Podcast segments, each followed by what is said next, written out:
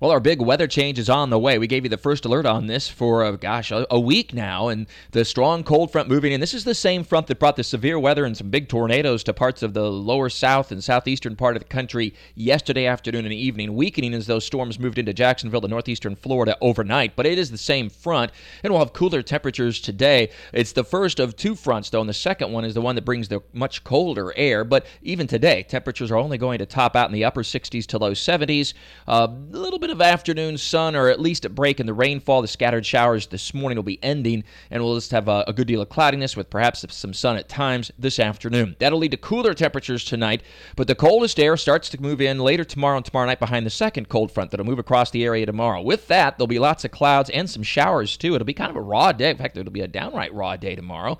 Temperatures won't make it much out of the 50s near the Florida Georgia border, just getting to 60 or so for the metro area and into the 60s south of Jacksonville, but with on and off showers to make it feel even cooler.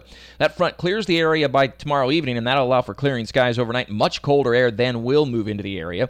We'll be down into the 30s, especially near and west of uh, I 95, and cold enough near and west of Highway 301, perhaps for a light freeze. So we'll keep a heads up for Baker, far western Duval, western Nassau County for tonight. And then a much more significant freeze potentially Wednesday night with widespread temperatures close to 32 degrees near and west of Interstate 95. Yep, a late season freeze and no surprise. Again, gave you the first alert on this for a while now.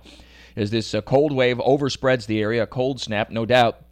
And that'll be after a Wednesday that will be sunny but breezy and cold. We don't get out of the 50s all day long Wednesday, leading to the cold night Wednesday night. Now, as kind of nasty and chilly as the next couple of days might be, the end of the week just simply looks gorgeous. Thursday will be sunny, and after that cold start, we'll get into the mid to upper 60s in the afternoon. There won't be much wind. Really looks like a pretty early spring day on Thursday. Friday will be partly sunny and even warmer. We're into the mid 70s, so this cold snap not lasting particularly long, and um, just just a pretty uh, quick turnaround here. We go from the 80s over the weekend. Of course, we had some showers on Saturday. Rainfall amounts varied quite a bit. South of Highway 16 up to an inch, north of I 10, barely a tenth. And um, then we had the 80s yesterday and, and uh, the showers today and again tomorrow, and then the much colder temperatures, only to see a nice warm up toward the end of the week with some frost and a freeze thrown in between for good measure. A little bit of everything this week as you prepare for this new work week. Make sure you have the umbrella handy, the jackets handy, coats and then you get to head back out into the shorts by the end of the week.